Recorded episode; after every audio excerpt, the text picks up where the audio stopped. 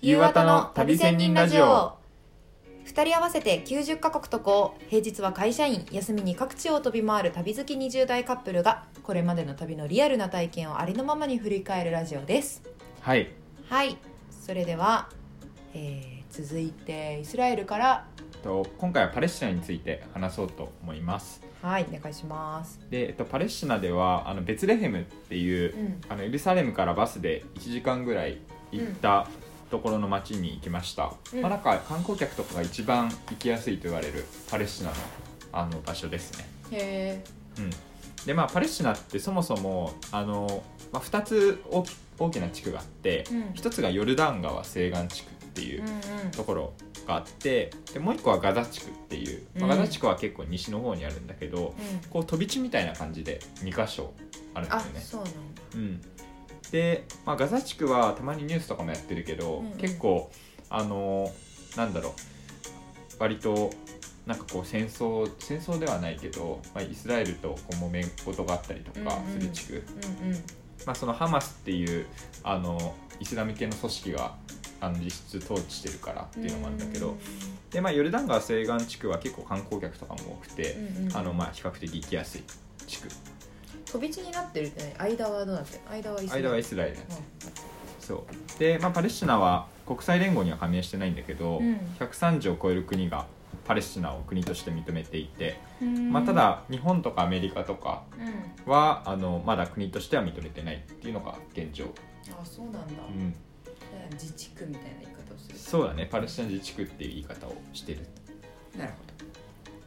でなんかその俺が行ったベツレヘムっていう町ど、うんで有名なこととしてはやっぱイエス・キリストが生まれたっていうのがおお、あそうなんだそうそうそうへえなんかそのストーリーとしてはもともとイエスの、まあ、母と言われるマリア様が、うんまあ、なんかイエスを身ごもる前はあのイスラエルの町うんに住んでたんだけど、うんまあ、なんかそこであの、まあ、大天使ガブリエルっていう、うんあのから、まあ、神の子がいるよという話を受けて、うんうんまあなんか受胎告知って呼ばれてるんだけど、うん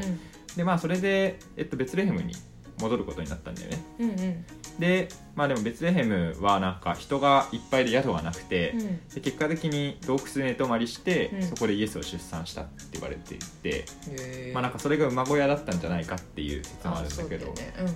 まあなんかそういうのもあって結構巡礼者とかうんうんもそのベツレヘムを訪れたりするっていう、うーんところかなそうなんだね、なるほどキリスト教かうんうーんはいでまあイメージとしてはそのなんだろうやっぱイスラエル側とちょっと雰囲気は違って、うんこうバザールがあったりとか、う、あのまあ、アラビア語が結構多かったりっていうので、あなんかこう中東感がすごいあるなっていうんなんだろうアラブ感かなバザールはあの市場みたいなあああれかな結構イスラム圏とかにあるんだけどはいはい、あの、まあ、果物売ってる人がいたりとかうん服を売ってる人がいたりとか、うんうっん、ていうのが結構あって、なるほどうん、でまあそのなんだろうパレスチナに行くにあたって、うんやっぱりすごい緊張したっていうのはあって。うんそれはどうしてあのやっぱりそのイスラエルと対立関係にあるとこだし、うんそのまあイスラエルに入る時の話もしたけど、うんあのパレスチナ行くのかみたいうんなうんうんとことかも聞かれたぐらいだから、うんやっぱすごい緊張なんか自分の身に何かあったらみたいなことあーそうだね、うんうんまあなんかどっちかというとそうかな、うんうんで治安とかも、まあ、なんかそんなに悪くはないとは聞いてるけど、うんやっぱりニュースとかになったりとかしてるから、うんまあ、どういうとこなんだろうみたいなあそうだよねうん、行った人もそんなにいないしさ、うんうんうんっていうので行って、まあ、結構検問はそのチェックポイントって呼ばれる場所からしか入れなくてはいはいあのイスラエルとパレスチナの間には全長780キロかなと呼ばれる、もうすごい長い分離壁があってへえ長っそうだからあの自由に行き来できないようになってるんだけど、うんうんうんまあ、その検問所に行ったと。はい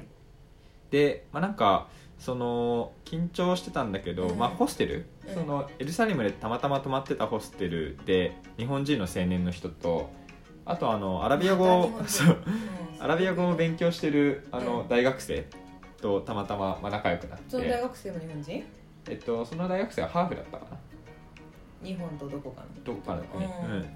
でだからまあその時はたまたまあのワールドカップのシーズンっていうのもあって、うんだからホステルサッカー見せた時に、うんなんか日本人っぽい人がいたから 話したらうんなかなか良くなったっていうのがあったんだけど、ううまあ、だからあの合わせて3人いたし、一まあ緒にいたってこあそうそうとそう、へで1人はアラビア語あの話せるーから確に心強い、まあ、結構そう安心していけたっていうのもあってはいはい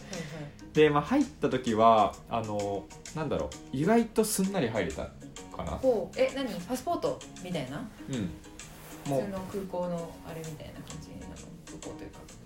か税関みたいうそうだねまあでもなんかこうスタンプとかはなくて、うん確かでもまあその巡礼者とか観光客も多いっていうのもあって、まああの日本人だし入ろうぞみたな普通にい入れるんだな、うん、へえ感じだったかなでまあ入って壁の向こうにはすごいものすごい量の黄色いタクシーがなんかあったのがすごい印象に残ってるから、へえあこんなタクシーあるのみたいな50代ぐらい泊まっててあ観光客待ちだと思うんだけど、ーへえ、うん、それはイスラエル側にあるタクシーとはやっぱ違うのちょっとやっぱ違うねうんって感じでしたで、まあ、そこのなんだろう検問のところがすごい、まあ、一つ印象に残った点ではあるんだけど、まあ、街歩きとしてはやっぱりその生誕教会っていう、うんイエス・キリストが生まれた教会がうんうんうんあのベツレヘム観光の一番の見どころっていうふうに言われてたから、まあなんかそうだねそこはあの毎年イエスの誕生日のクリスマスうんうんの日とかはあの多くの人が来てこうお祈りしたりとかするあのへー場所になっていてでそこはあの2012年かなに世界遺産にもなっていて。うんうんまあ、なんかその時はやっぱアメリカとかイスラエルとかはうんすごい反対してたんだけど、その世界遺産にする、ほうことにねまあ、やっぱりその対立関係にあるっていうのもあるよね、なんでううんんうんまあだからそこの生誕教会を見たりとかしたって感じかななんか全然無知だったけどすごいイスラム教のイメージがすごい強かったけど、あキリストパレスチナそうそうそうそうあそうだね、うんだからそういう意味で言うとアラブ人が多くて、あのイスラム教っていうイメージは結構あるんだけど、まあ、一方でそのイエス・キリストの生まれ たところもあるっていう、でうんえーそこはそうかそのままちそょうっとあるんだだからまあこれはちょっと分かんないけどイメージキリスト教が多いっていうイメージはあんまりなかったかな、うんそのパレスチナ自治区内に、へえんなるほどねうん他になんか見どころあるのパレスチナって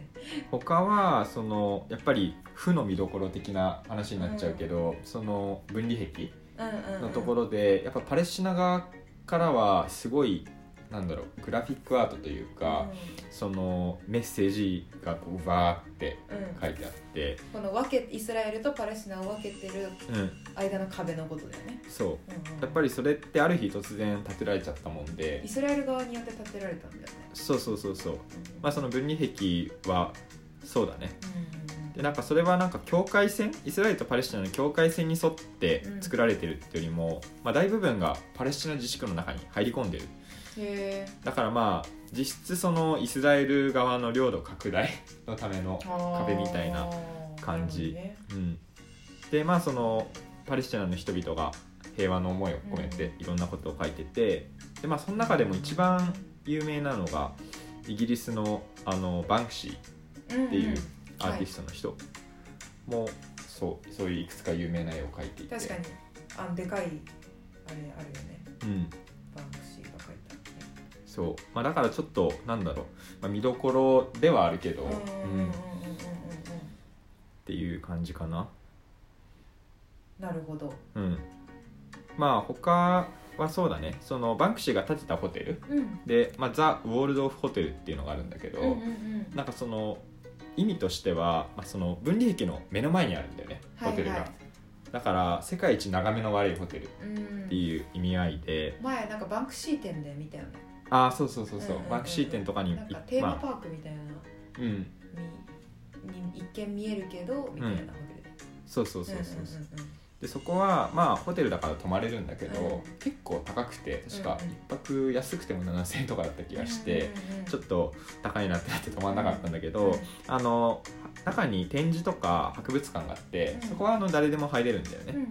でまあその博物館とかに行ってうんうんまあ、そこはその分離壁とかについてすごい紹介していて、まあなんだろうやっぱりパレスチナの人は壁で隔離されててうん自由に出入りもできないし、まあ、あとはうん年々パレスチナの領土って狭くなってるんだけど、まあ、どういうふうに狭くなってるかとか、まあ、あとはパレスチナ内部にもやっぱ道路があるんだけど実はその道路の半分ぐらいはイスラエル人しか使えないへえそう道路になっていて、まあ、なんかそういう実情をこ目の当たりにすることができるんだ、う、うん、うんまあ、結構なんだろう正直衝撃だった、そうだよね全然知らない事実もいっぱいあったし、うんうんうんうんうんへーそうじゃあまあなんかそれ楽しいウキウキ観光ではないけどうん、学びになるそうだね滞、在っていう感じ、まあ、最後印象に残ったのが、うんまあ、お土産屋さんで最後お土産買ってったんだけど、その時のおじさんが、まあ、なんかわざわざ日本からうんここに来て、パレスチナのことを知ってくれるだけでもすごい感謝してるっていう話をされて、へえうんまあ、やっぱりなんだろうねそのパレスチナの実情というか、そうかうん、そういうふうに思ってんだね現地の人はねそうだね、うん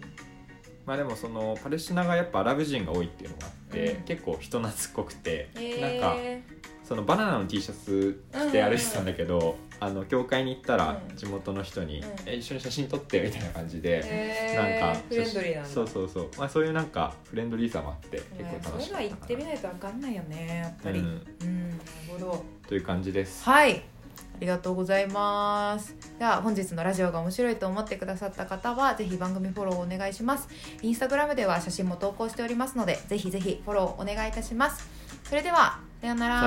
ら